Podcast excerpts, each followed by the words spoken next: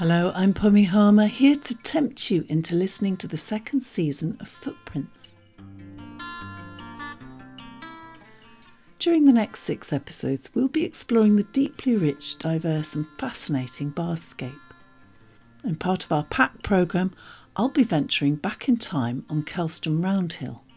Those people who made the flint that we're looking at, they were following the ice as it was melting because the ice age ended about 10,000 years ago.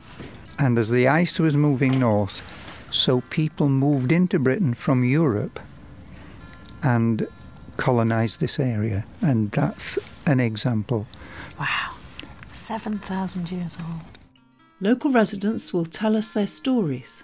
He said, Did I know that two of our great grandparents were actually buried up here? And I said, No. I said, Where? And he said, Oh, well, you know that field on the Wells Road? Well, that's the burial ground for the workhouse. And uh, so I started to look into it and I became totally fascinated by it.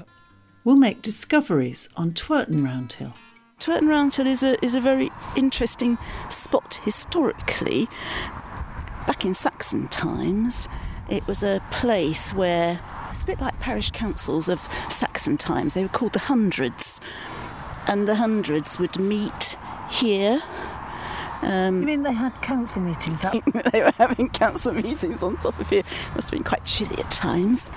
And we'll explore generations of farming. I suppose when I started working on the farm, there was me, your father, and three others. Obviously, cleaning out the sheds and driving the tractors. All the hay was loaded by hand and then as gradually sort of the um, machinery sort of got sort of more advanced. Then in, in time, it was a case that I could uh, get on the tractor, hook, hook up onto the trailer without even getting off the tractor, drive up into the field, drop off the tractor, load it up with, with hay, back on, hook it up, and then take it down the farm without even getting off the tractor.